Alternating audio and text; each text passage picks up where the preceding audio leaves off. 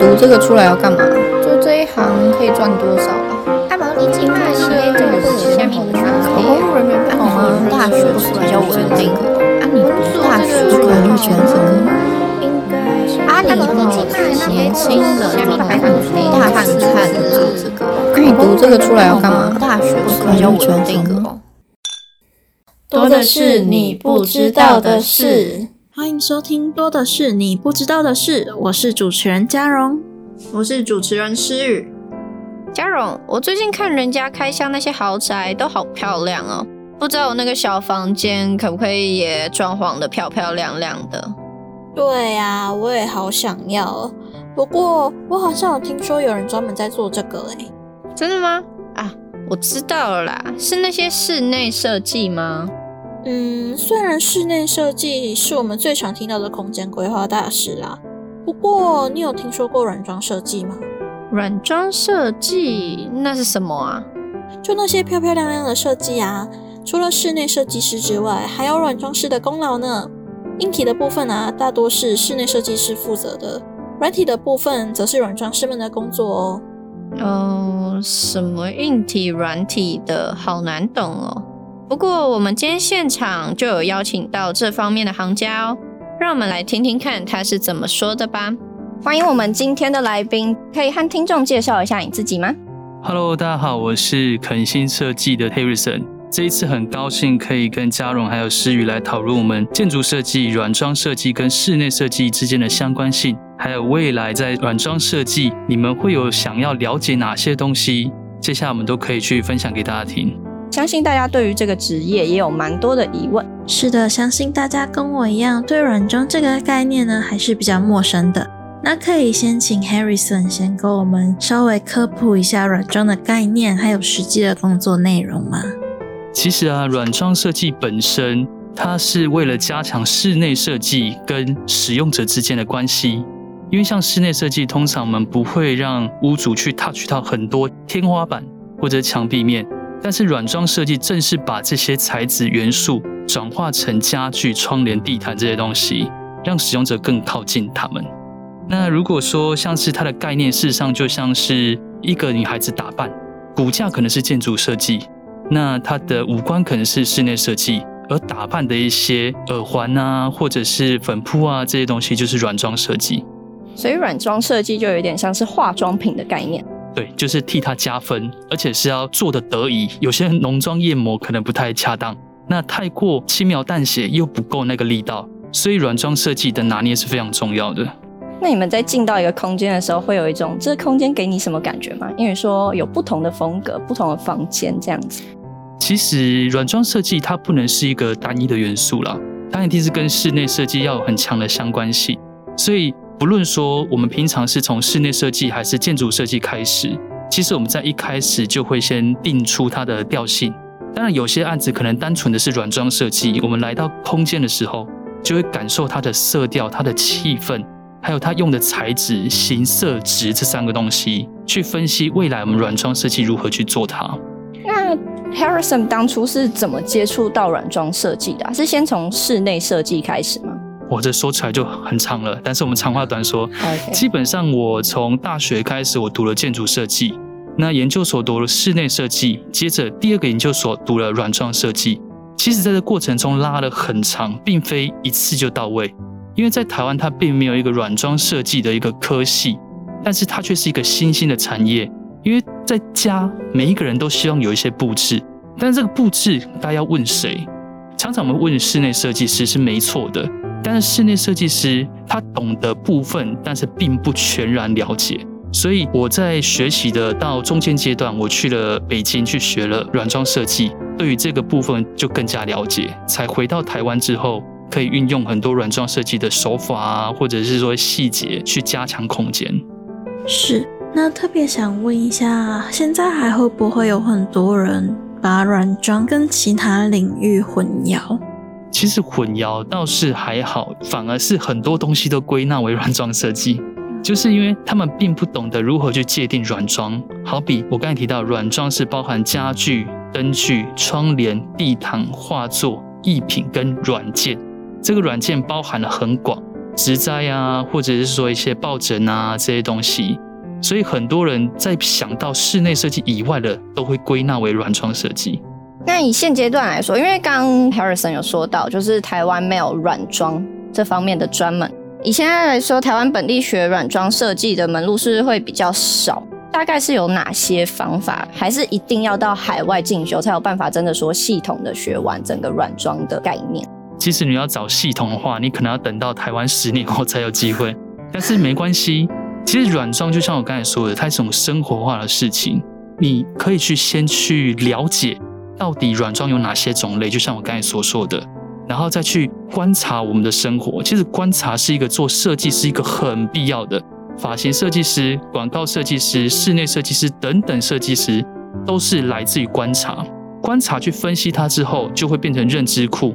当然，有些是比较明确化，像我刚才讲的形色值这些东西，我们就可以网络上去查，或者说你真的想要去多了解。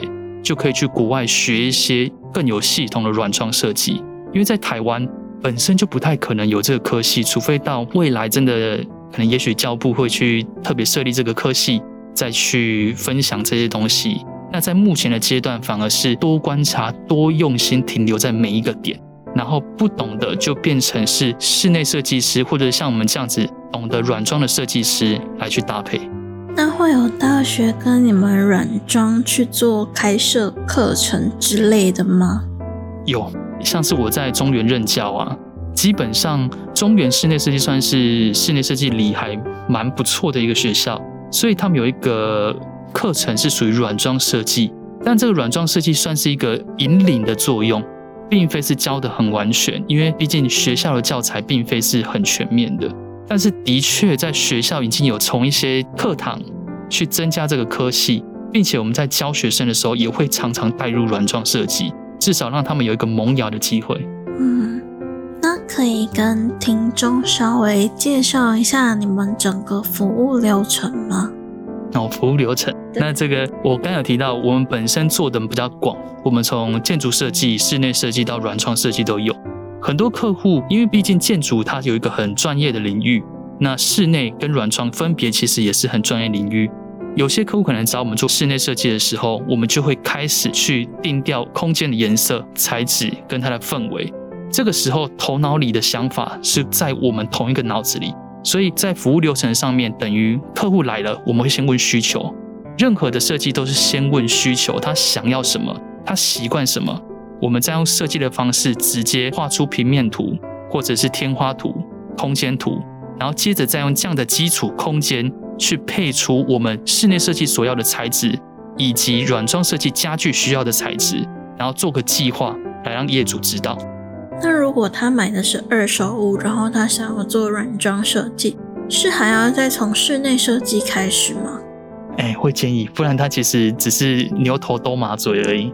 对，因为它会有点搭不拢，但是除非你现在这个房子旧屋的，它可能是一个很开阔，因为设计上面并非有一个固定的一个笔数，也许室内设计六十趴，软装设计四十趴，也有可能室内设计二十趴，软装设计八十趴，单看这个使用者希望是做到哪个程度。那如果它这个空间是很，嗯，讲难听叫家徒四壁嘛，啊，那讲好听就是空间很开阔嘛，我们就可以去搭配多一点软装，但是相对的。它的墙面颜色、天花颜色需要变成是基底色，不太可能现在这个空间全部都是胡桃色。结果我们要搭配一个北欧风，那跟胡桃色的南洋风又不太一样，所以都相辅相成的。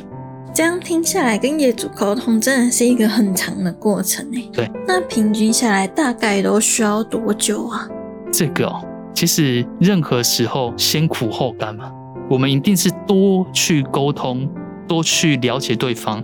做设计其实是一种心理，你要去探究对方每一个人不一样，你要怎么去切入。所以我们在前面的沟通起码要来到一个月，甚至有时候可以短，也可能长，因为我们的认知库很大。认知库就是我们在这个业界其实工作或者是当老师只是一个起点哦。你如何在这个有限的时间去增进自己，随时都站在一个学习的角度，你的认知库就越大。所以相对这认知越大。你就更容易 touch 到业主心里想的，就可以缩短沟通时间。那沟通时间一个月时间结束之后，我们接下来平面或者是一些软装计划，就可以逐月的很快速完成。那如果像就是画完平面设计那些之后，是外包给施工的人，那个叫是外包出去工班，那叫工班。其实应该这样说，我们不太可能自己去钉钉子，也不会自己去配件。虽然我本身都会，嗯，因为我们作为一个负责人，你一定要懂得所有东西，甚至做家具自己都会做。至于要怎么去执行这个执行面，一定是委由各个专业的水电、木工、油漆，甚至是泥作师傅。那像是我们的窗帘家具这种软装的，我们也是有我们自己的工厂。嗯，这个跟台湾的又不太一样，因为我们是有自己工厂，所以我们不是委外给别人。对，这个比较特殊啦。每一个软装设计师有他各自的优点，也有他的竞争力。至于我们的竞争力，就是希望说掌握着在同一个头脑。当我们自己有工厂、各种工班、各种施工法的时候，其实我要怎么去做出百分之百的设计，只要我想得出来，都做得出来。那想问一下，因为现在台湾很多科系或者说职业，他们都有证照可以考取。那软装，因为它在台湾还没有科系嘛，那有没有证照或是证书之类的？哎，如果有大学生校证照，我公司可以写给你，没关系。因为台湾不会有这种证照，但是国外有，好比说北京清大，或者是欧洲的 IED，这个就是我们当初去学了所拿到的国际证照。但是这种证照在台湾却寥寥可数，因为你不太可能花到这么多时间去学一个在台湾还没有建立基础的科系。哇，刚才听了这么多，相信听众朋友跟我一样，都已经对软装有更加了解了吧？那再休息一下，我们等一下再回来节目现场，继续跟 Harrison 聊聊他在软装这条路上的故事吧。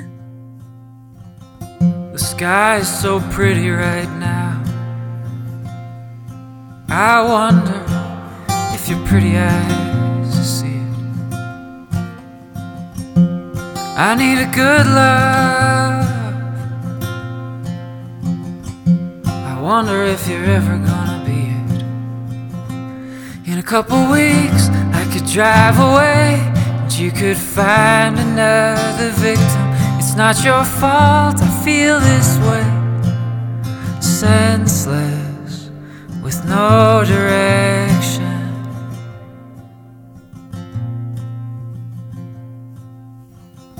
This town is a lot of things gets you down, it lets you bleed. And I need to get out, but I can't find a ticket to leave In a couple weeks I could drive away and you could find another victim. It's not your fault to feel this way. Senseless no direction. In a couple years, and a little more gray, we'll stop dreaming about each other. It's no one's fault, we'll find a way to get senseless for one another. Yeah, we'll get senseless for each other.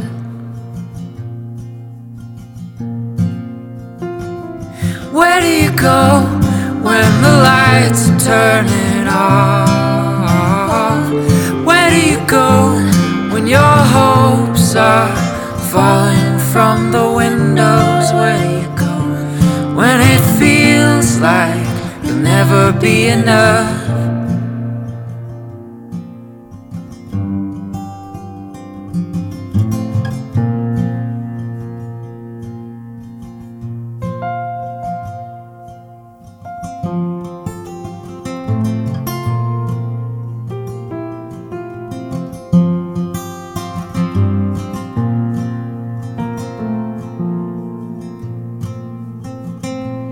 couple weeks I could drive away and you could find another victim.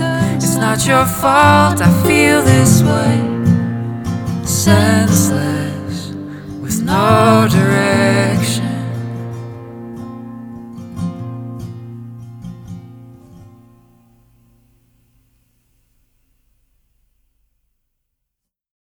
在 休息之后，我们又回到了我们节目现场。 那我们要继续来跟我们的 Harrison 聊聊跟软装相关的故事哦。首先，先问一下，刚刚在前面聊了这么多嘛，有没有从以前到现在令你印象深刻的案子？其实印象深刻，每一个都印象深刻。就正我说的那样子，因为每一个业主他对于这一个部分并不是很了解，就算是他是专业的建筑师，他们有他们的专业。所以变成我们都要重新去理解他心里内心的想法。其实设计上面啊，百分之八十趴是客观，百分之二十趴是主观。我们需要探究每一个人的二十趴主观。所以相对的每一场对我们来讲都是一个学习，也都是一个困难点。但是在他完成的时候，那个成就感。嗯，那在做到这个阶段之前，这个之前吗？对，在这个阶段之前。好，我可以说一些像。其实我们在一开始的时候，一些产品没有到这么的好，因为毕竟是一个行业的开始嘛。例如说家具的样式或者它的品质还没有到一个阶段的时候，常常会有问题，所以我们会变成去维修或者是去现场的时候会被人家讲说东西不够好，要退货之类的。但是来到现在这个阶段，其实已经没有这个事情发生了。但是过去在第一年的时候，的确曾经发生过。那我们对于自己开的一个行业，或对于这个行业是相当的尊重，而且是很有憧憬的，所以我们会竭尽所能去完成它。那相对的，我们追求的理想越大的时候，压力越大。所以这个对我来讲是一个过去的养分，但是也是过去的一个难过的一个过程。其实有一个问题，我也蛮好奇的，因为以前常会听到人家说，艺术啊、设计相关的科系真的是非常烧钱烧肝。那你以前上学的时候也真的花了很多钱在做这些作品吗？哦，超级花钱！你任何的吃喝玩乐都花在设计上面了，因为你要做个模型，你就花个几千块；那你要画个图，你也是花个几百块。所以要读设计系的哦，还是先想一想你的钱有没有准备够。然后不会有亲朋好友用人情压力啊，让你用比较低的价格去帮他们？亲朋好友。我会用两种方式，第一个就是因为亲朋好友有有钱的，也有还好的。当他们有需要的时候，还好的我就会直接把我的工班或把我的资源分享给他，我不会去做，这是实话。因为我觉得家人从小看你长大，他心里还是觉得你就是个小孩。但是殊不知我们在业界已经成为一个专业人士了。那另外的，如果是有钱的亲朋好友跟我很熟的，我自然会把我的专业表现出来，让他知道说他很幸运得到一个家人是非常专业的，还不用去委外处理。哇，很聪明的一个做法。对，就是避嫌呢。刚刚有提到，就是自己开公司之后是有一个理想在的。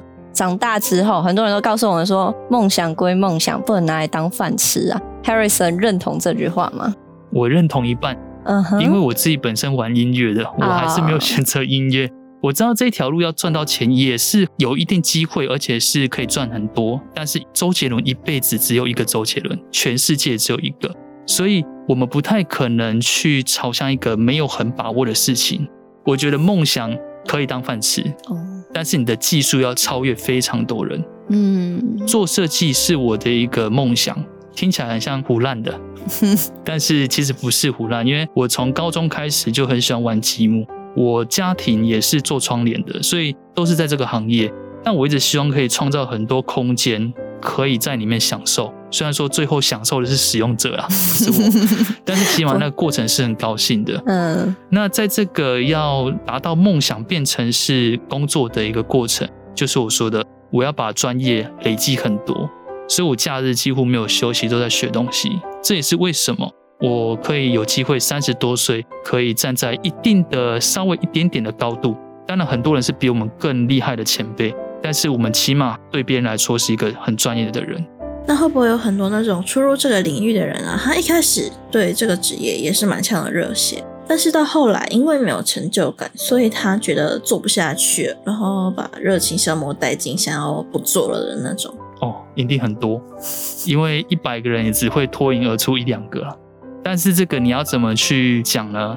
任何事情都双面的，就像我们发生一件事情。我绝对不会先说是对方错，我会先说双方都有错。那至于说我们要怎么去改善自己这一部分的错，你就要自己去思考。你在梦想与就业接触的时候，一定会有所挫折，而且会非常非常多。尤其像软装设计这种是新兴的行业，你无从去有所根据，所以你在受挫是一个你本来就要享受的事情哦。受挫就是享受。那如果说你可以达到这一点，你再去提升自己的专业，就是我说的认知库，我相信一定有一天你会超过很多人，你会莫名的超过，而不是刻意的超过。那近年来投入这个领域的人多吗？超级多啊，因为这个行业就新的嘛，就像互联网啊这种事情都是新的，所以相对的很多人都投入这一块，也是门槛很低，所以大家都可以说是软装设计师。但是你如何定义你自己是个软装设计师，却说不出个所以然。所以我相对会建议大家在进入这个行业的时候，你可以坚持你是一个设计师，这是好的，因为相信自己，你才能够说服别人。但是在过程中，一定要再继续赶快加强自己所需要的东西。那在创业的过程中，因为刚刚有说到是一个新兴的市场，然后前面没有什么可供学习的前辈，就是比较少在台湾这部分。但是后面又有很多人进到这个市场，那会不会就是在自己摸索的过程当中，又要很担心那个竞争力？哦，这个会超级担心。嗯，我举一个建筑大师叫安藤忠雄好了。他本身不是建筑系的，他也不是建筑师。安藤忠雄就是做我们国家歌剧院的建筑师嘛。他的过去是一个建筑工人，他在成长的过程，你想想看，他会多惊恐？他根本不知道做这样子到底是对还不对。这么多建筑师跟自己比较，我凭什么去跟人家比？但是就像我说的，你在过程中会发现很多本来无从学习嘛，你发现这个是一个窍门，然后再去印证结果，你就会变成是自己吸收的养分。所以其实惊恐是很正常的，然后也像我刚才说的，坚持才是唯一的道路。那你怎么会选择自己开公司，而不是去做别人的员工？好，其实我开公司正因为软装设计。一般的公司它会有软装的部门吗？不会。而且就算软装部门，谁来教你？没有人可以教你嘛，因为这个东西本来就无法学习。所以我从室内设计出来开的第一间公司是软装设计。隔了一年之后，再回到本行，也同时做室内设计。当然得奖都是室内设计啦，因为软装设计没有什么奖项可以拿嘛。这个过程就是我想要创业的一个过程，因为我的理想就是达到一个一体化设计的设计师。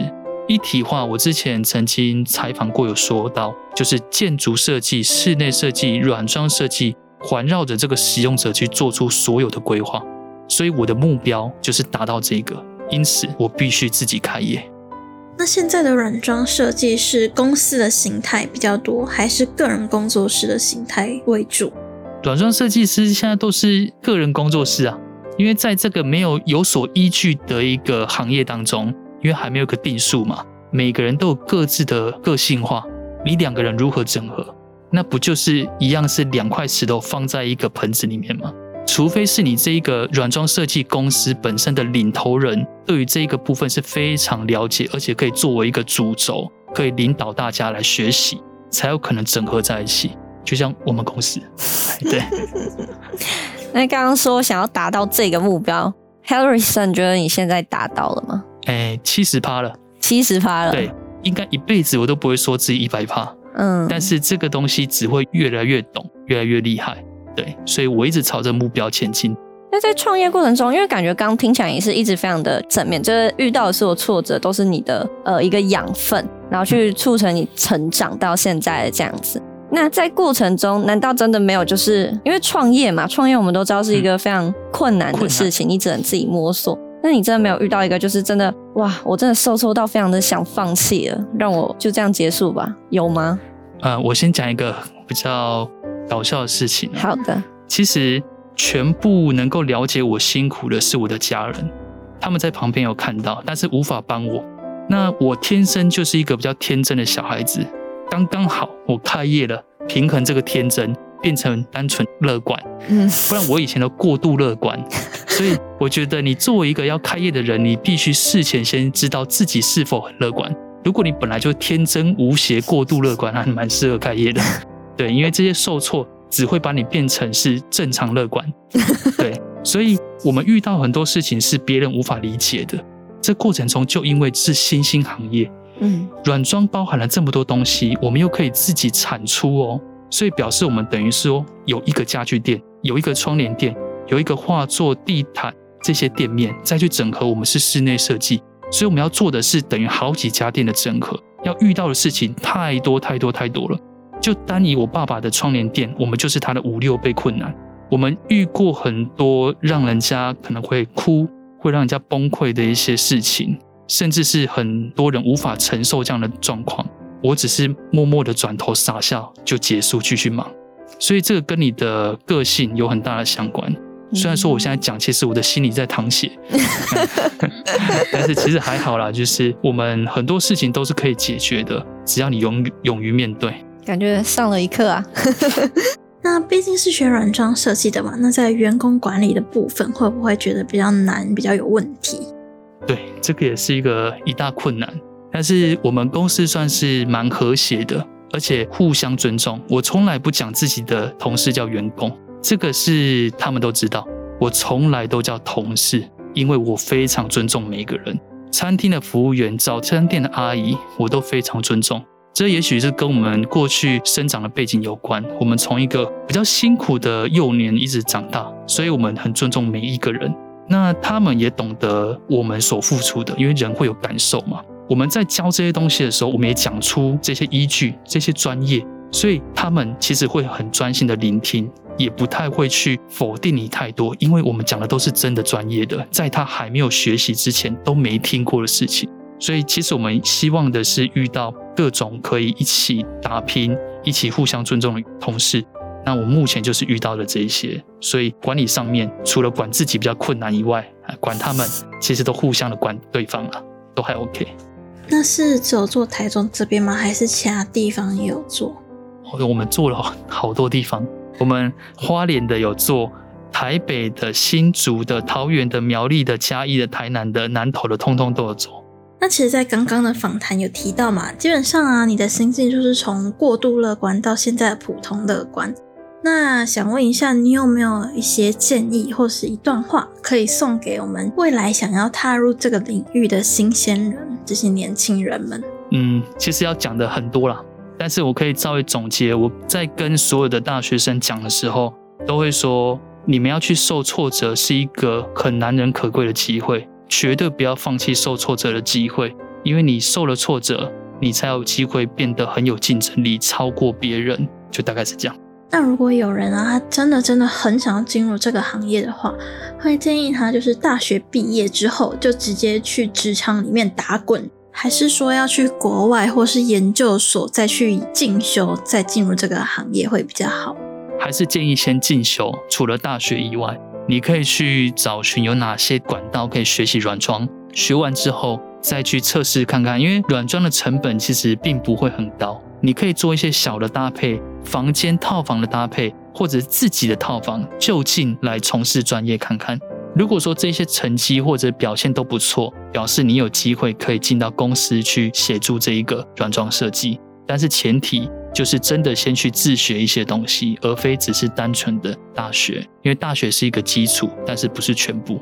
那今天真的很感谢 Harrison 跟我们讲了这么多，也给想踏入这个行业的新鲜人这么多的建议。谢谢 Harrison，很谢谢大家。那基本上呃有荣幸可以分享这些东西，也是我的呃哎荣幸。好，OK，好，谢谢。好。那我们这期节目就到这边，我们下集节目再见，拜拜，拜拜。